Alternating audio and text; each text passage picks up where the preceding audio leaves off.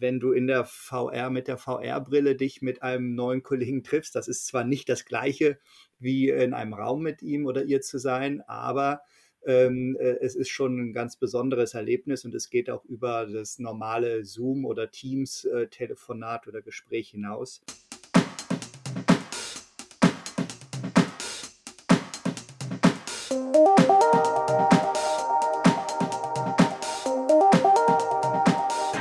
Herzlich willkommen zu einer neuen Ausgabe der Lernkurve, dem Podcast für alle Fans von Corporate Learning and Communication. Wir schauen mit unseren Gästen auf aktuelle Themen und Entwicklungen rund um Lernen und Kommunizieren in Unternehmen. Mein Name ist Dirk Schwendt. Thema heute Immersive Trainings, Lernen mit VR-Brille. Es war jetzt gerade in den letzten Wochen relativ groß in den Medien. Accenture hat äh, 60.000 Oculus-Headsets gekauft, um unter anderem New Joiner, die natürlich derzeit nicht in, in, die, in die Büros kommen können, ein möglichst realitätsnahes Onboarding zu bieten. Und unser äh, Accenture CEO Judy Sweet hat das in einem Fortune-Interview so beschrieben, warum wir das tun, weil man Beziehungen auch durch Erfahrung aufbaut. Damit lernt man auf spannendere Art und Weise Accenture kennen und außerdem erlebt man Dinge zusammen mit Leuten, mit denen man nicht in einem Raum sein kann. Das klingt erstmal sehr gut. Jetzt wollen wir das so ein bisschen mal äh, ja, auf den Boden bringen. Ich spreche dazu heute mit zwei Learning-Experten aus unserem Team, die genau in diese, diese New Joiner Trainings aufsetzen und designen. Äh, das ist Hanna Raut, Entwicklerin von VR-Trainingsinhalten und Moritz von Radowitz, generell Experte für, für Virtual Reality Training. Bin natürlich gespannt zu erfahren, wie man diese Trainings baut und, und was die künftigen Accenture New Joiner da erwarten könnte. Aber wir wollen natürlich auch sprechen darüber, wie das Potenzial von VR-Trainings grundsätzlich, das heißt auch für, für andere Unternehmen, auch für unsere Kunden dann aussehen könnte. Aber erstmal hallo Hanna, hallo Moritz. Hi dir, grüß dich. Hallo Dirk. Hey, ja, lass uns direkt einsteigen. Warum eigentlich VR-Training? Ja, jetzt haben wir da drüber gesprochen, was, was Julie Sweet, wie sie das sieht, wie sie das einordnet. Jetzt könnte man natürlich äh, ketzerisch sagen, naja, reicht da nicht auch irgendwie ein, ein, ein Call, ein Teams-Call, ein Zoom-Call, in dem man ja auch mit, mit, mit anderen Menschen schon jetzt was zwei Jahre lang äh, sich trifft oder äh, virtuellen Kaffee trinkt. Ja, ich würde direkt mal den Einstieg machen. Ähm, also zunächst würde ich unsere Onboarding-Erfahrung in VR erstmal in zwei Teile unterteilen. Also zum einen haben wir die ähm, VR-Trainings, die in einer App stattfinden. Das ist die Mhm. Tailspin-App, darauf werde ich gleich noch genauer eingehen. Ähm, die macht man alleine. Im Grunde genommen sind es Soft-Skills-Trainings, wo ich mich mit virtuellen Avataren an den Tisch setze und zum Beispiel ähm, Feedback-Gespräche führe. Ähm, hier ist mhm. natürlich der Vorteil, dass meine richtigen Kollegen dazu nicht herhalten müssen und ich Kommunikation ganz gut üben kann, ohne hier jemand auf den Schlips zu treten.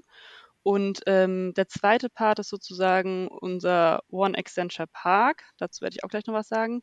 Ähm, das ist ein virtuelles Office, wo wir uns treffen können und wo wir networken können und was dann so ein bisschen den, den Coffee Call bei einer Onboarding-Session ersetzen kann.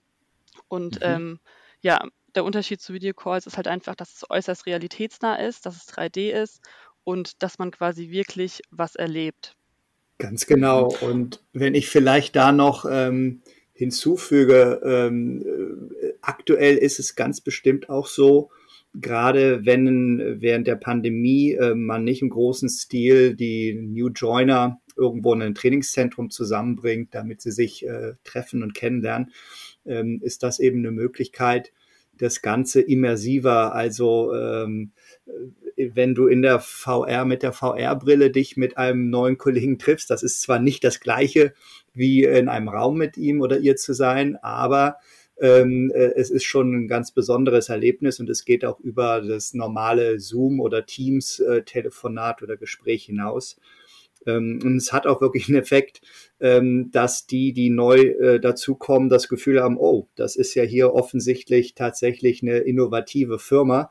Äh, heutzutage bei dem Kampf um die besten äh, jungen Leute, die in die Firma kommen sollen, sicherlich auch kein schlechter Nebeneffekt. Okay. Ähm ja, aber wie ist das, wenn man sich, wenn ich das nochmal aufgreife, wenn man sich jetzt tatsächlich mit, mit, mit, mit anderen Kollegen jetzt in einem virtuellen Raum trifft, dann trifft man sich, trifft man sich doch aber mit Avataren, oder? Oder, oder ist das dann der echte Mensch, der dann irgendwie in einer Form sichtbar wird? Ähm, teils, teils. Also natürlich können wir Avatare designen, die dann ähm, genau den Dialog führen, den wir den New Joiner führen lassen mhm. wollen. Ähm, natürlich trifft man aber auch andere New Joiner. Also das ist das, was ich eben versucht äh, habe zu differenzieren. Einmal, einmal der Trainingspart, wo wir die Avatare wirklich mhm. designen und einmal genau der Networking-Part, wo ich Avatare natürlich auch sehe, aber ähm, das sind andere New Joiner sozusagen und der, die haben auch deren Stimme. Die haben deren Stimme, aber, aber die, der, der Look, den hat sich jeder dann vorher so selbst zusammen designt. genau. noch, ein Schwert dazu und so Sachen, ja. Also Okay, also es sind kein, man sieht nicht den, die Real-Life-Person hier in irgendeiner Form 3D animiert. Also das ist jetzt mal meine, meine Frage. Genau.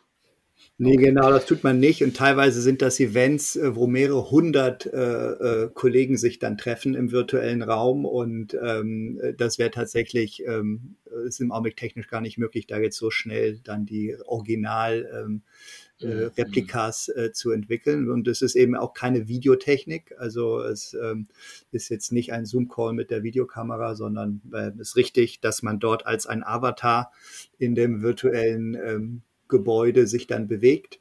Ähm, aber die Erfahrung, die man macht, natürlich, man sieht jetzt nicht den Gegenüber und lernt also so in nicht das äh, berühmte Face to the Voice, äh, das funktioniert nicht, aber ähm, äh, man kommt ins Gespräch und äh, man kommt recht ungezwungen ins Gespräch, ähm, weil es natürlich eher was Informelles hat, ist aber, glaube ich, gerade so am Anfang ähm, gar nicht so verkehrt, ähm, dass das eben äh, eigentlich automatisch so was Spielerisches mit sich bringt.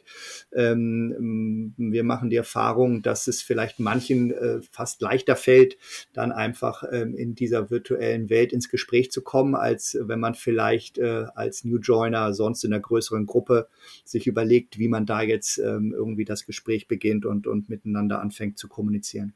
Hm. Okay, Hanna, du, du, hattest das eben schon so, so differenziert. Einmal den, den, den Trainingsteil, wo man praktisch alleine ist, ja, äh, mit dem Avatar und dann den, den zweiten, den, den, den One Accenture Park.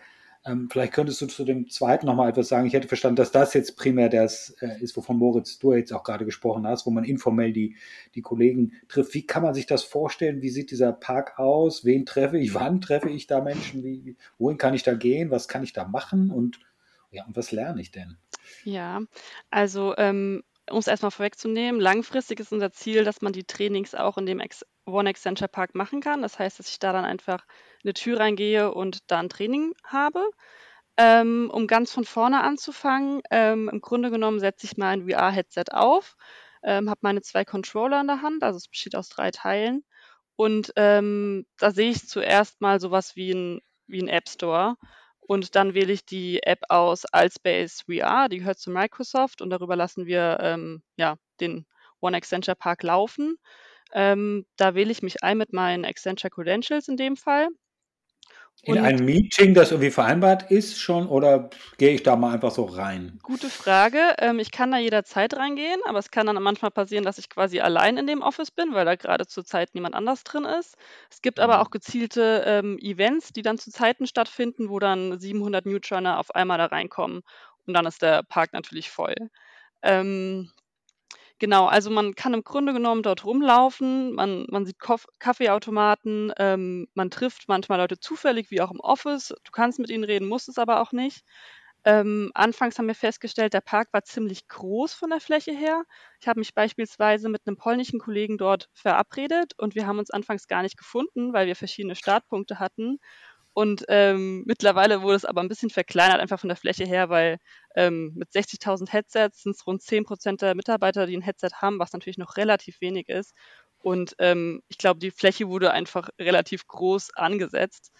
Genau, und also was halt cool daran ist, finde ich, man kann zum Beispiel zusammen Basketball spielen. Klar tut man das nicht wirklich, aber trotzdem, wenn man irgendwie ein Meeting führt und dabei Basketball spielt, habe ich die Erfahrung gemacht, dass man irgendwie auf kreativere Ideen kommt und es auch nicht so schlimm ist, wenn man mal zwei Minuten nicht miteinander redet, was jetzt ja in einem Teams-Call unangenehm wäre.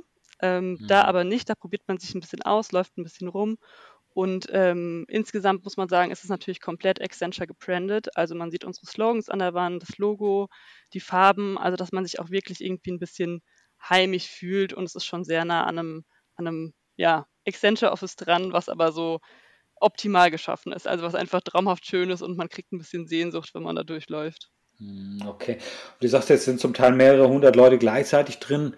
Äh, jetzt muss ich aber so doof gefragt, ist das denn, also wie, wie hört man denn, was man hören will? Ist das ein Riesenstimmengewirr oder spricht nur einer mit einem? Kann man da, gibt es da Speaker, die auch, soll man sich dann an alle richten können? Wie ist da diese, die Logik? Ähm, du hörst die Leute sprechen, die nah um dich herum sind, so wie es normalerweise auch wäre. Ah. Und ähm, es ist wirklich, es ist sehr gut gemacht. Du hörst dann auch, wenn jemand hinter dir ist, hast du das Gefühl, das kommt auch von hinter dir. Und ähm, ja, wenn du jemand direkt gegenüber stehst, verstehst du den natürlich am besten und er dich auch.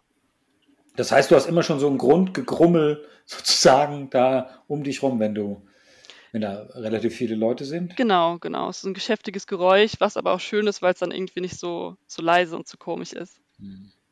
Aber da kann jetzt auch, könnte jetzt auch jemand sagen, praktisch wie auf einer Bühne mit Mikrofon, könnte das alles übertönen? Oder also ist das auch so? möglich und gedacht oder ist das nur auf äh, One-to-One-Kommunikation? Genau, nee, das geht auch. Gruppen. Okay. Ähm, ja. Okay. Gut, ja, das klingt ja klingt, klingt spannend, klingt spannend vom Setup. Was heißt denn das aus einer, aus einer Entwicklersicht?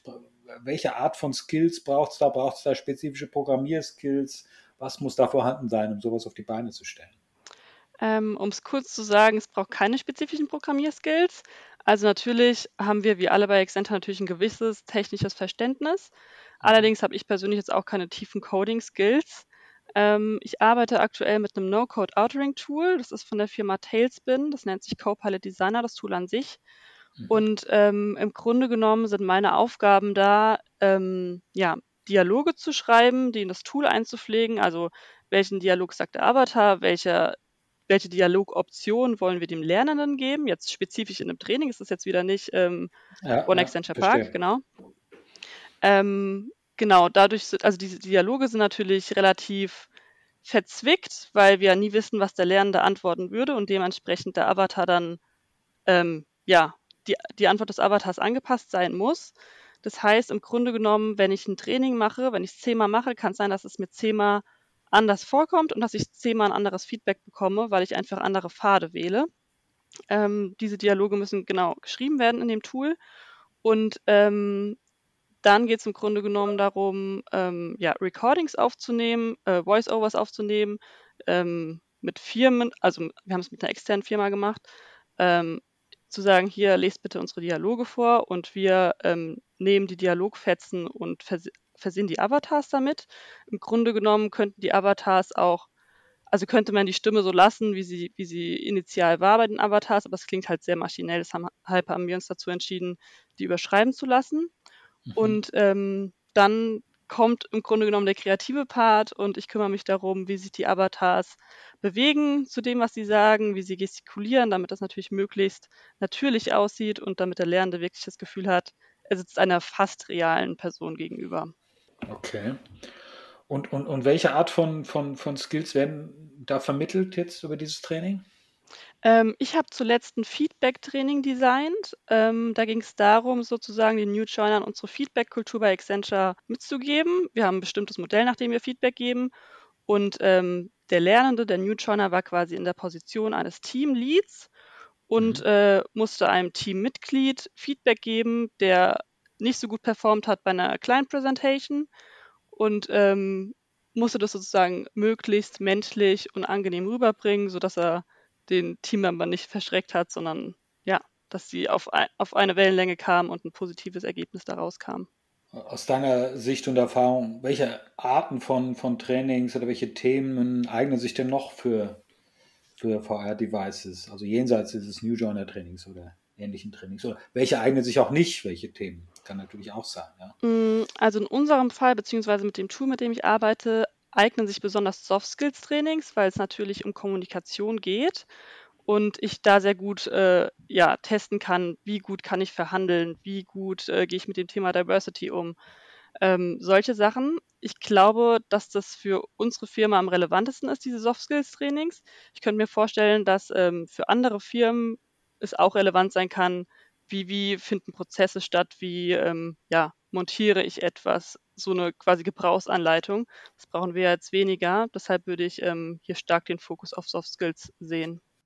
Aber generell meinst du da, wo auch sag mal, physische Komponenten im, im Spiel sein könnten? Genau. Also repariert, montiert. Genau, und Dirk, vor allen Dingen ist es natürlich ähm, eine Möglichkeit, da wir ja eigentlich uns keinerlei Grenzen gesetzt sind, äh, welche Umgebungen wir replizieren, äh, da entstehen lassen, äh, kann man insbesondere Sicherheitstraining in äh, besonders gefährlichen Jobs, ähm, also wenn man zum Beispiel auf der Bohrinsel arbeitet, äh, wenn man in einer Mine äh, arbeitet. Ähm, das sind Sachen, die sich ähm, sehr gut äh, nachstellen lassen und dann eine Sicherheitsschulung, dass man eben gewisse Dinge, äh, vielleicht eine fehlerhafte Leitung äh, an irgendeiner Raffinerie, das muss man erkennen und das kann man so realistisch äh, da in der virtuellen Realität darstellen, dass es tatsächlich dem entspricht, wie man es später dann auch an der richtigen Raffinerie oder an der Baustelle oder auf dem Bohrturm erlebt. Ähm, und das ermöglicht natürlich Schulungen. Initial ist es vielleicht ein Investment, am Ende ist es viel, viel günstiger, wenn man dann mit dem einmal entwickelten Programm 100 oder 1000 Leute im Laufe der Zeit schult, als wenn man die irgendwo an die tatsächlichen Orte bringt und dann versucht, irgendwie einen Bereich da abzuschirmen, damit man da jetzt mal eine Schulung macht. Ähm, äh, also gewisse Dinge lassen sich wirklich sehr, sehr gut dort virtuell darstellen. Ähm, was auch äh, wirklich in der, gerade in der Pandemiezeit ein Riesenvorteil ist, ist diese Dinge, die man klassischerweise in einem Rollenspiel, in einer Präsenzschulung, einem Workshop-Charakter machen würde, wie die von Hanna beschriebenen Soft Skills Trainings, also Gesprächsführung, ähm, wie geht man mit einem schwierigen Kunden um äh, in so einem Sales-Szenario, ähm, wie macht man Konfliktmanagement. Ähm, das lässt sich in der virtuellen Realität sehr realistisch erleben und, äh, und durchspielen und, und trainieren. Und ähm, man äh, muss eben nicht zum Schulungsort reisen oder wie jetzt, wo man es nicht kann, äh, lässt sich trotzdem äh, auch hier in dem Bereich weiter Schulungen betreiben.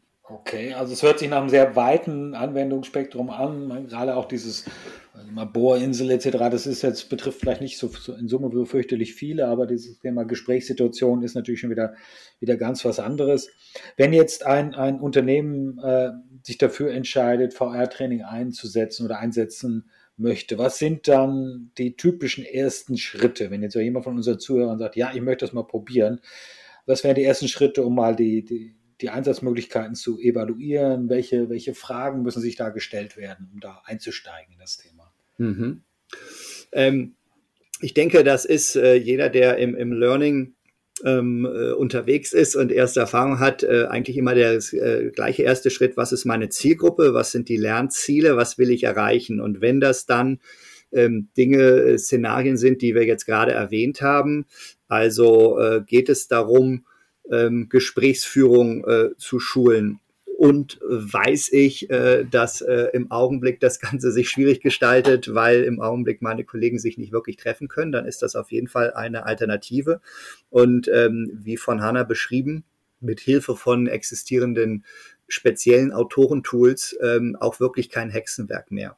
Und ähm, äh, insofern kann äh, der Lernverantwortliche jederzeit natürlich auf uns, Accenture, Accenture zugehen und wir können helfen. Aber äh, wenn man zum Beispiel Tailspin oder Motive.io ähm, googelt, ähm, wird man schnell sehen, da gibt's Demo-Möglichkeiten. Äh, da, da kann sich auch äh, ein Lernentwickler von einem Kundenunternehmen ähm, mit äh, beschäftigen und äh, das ist keine unheimliche Lernkurve. Wer schon mal mit Articulate Storyline oder Captivate äh, E-Learnings entwickelt hat, wird sich nach einer gewissen Zeit auch mit Tailspin äh, anfreunden und äh, gewisse Dinge sind dann zu bedenken, die Hanna auch erwähnt hat, äh, was das Instructional Design dafür angeht, wie man das Storyboard dafür schreibt, die Dialoge, das muss man sich so ein bisschen zurechtlegen, die Geschichte, die man erzählen und entsprechend schulen will, die Inhalte. Aber es ist gar nicht so anders, als wenn man zum Beispiel ein Rollenspiel für eine Präsenzschulung konzipiert oder einen ähm, Story-based ähm, E-Learning-Ansatz äh, verfolgt. Ähm, dann mit Hilfe dieser Tools ähm, gelingt es äh, auch einem eben ja bisher noch nicht mit Virtual Reality sich befassenden Entwickler äh, sich da schnell äh, anzufreunden und gewisse äh, Ergebnisse dann erzielen zu können. Und jetzt hat man das, äh, hat man sich dafür entschieden, hat das auch äh, sich überlegt, welche Szenarien da, da relevant wären. Wie passt man das denn nun am besten, das Thema VR-Training, äh, am besten ein in die, in, die, in die bestehende Lernstrategie eines Unternehmens? Ähm, also heutzutage gibt es jetzt Möglichkeiten, diese Inhalte in die Learning Management Systeme einzubinden, darüber zugänglich zu machen. Man muss natürlich überlegen. Ähm, das ist die technische Seite, ja. Die, die technische Seite, genau. Dann ähm, äh, muss man, ähm, wenn man sonst überlegt hat, äh, wir brauchen Schulungszentren, wir brauchen Räume oder wir mieten Räume an, äh, geht es jetzt darum, wir brauchen eine gewisse Hardware, damit der Lerner das Ganze erleben kann, sprich ähm, ein Headset, Oculus oder HTC Vive. Da gibt's die unterschiedlichen Geräte. Die sind inzwischen längst nicht mehr so teuer wie noch vor zwei, drei Jahren. Ähm, das wird alles immer erschwinglicher.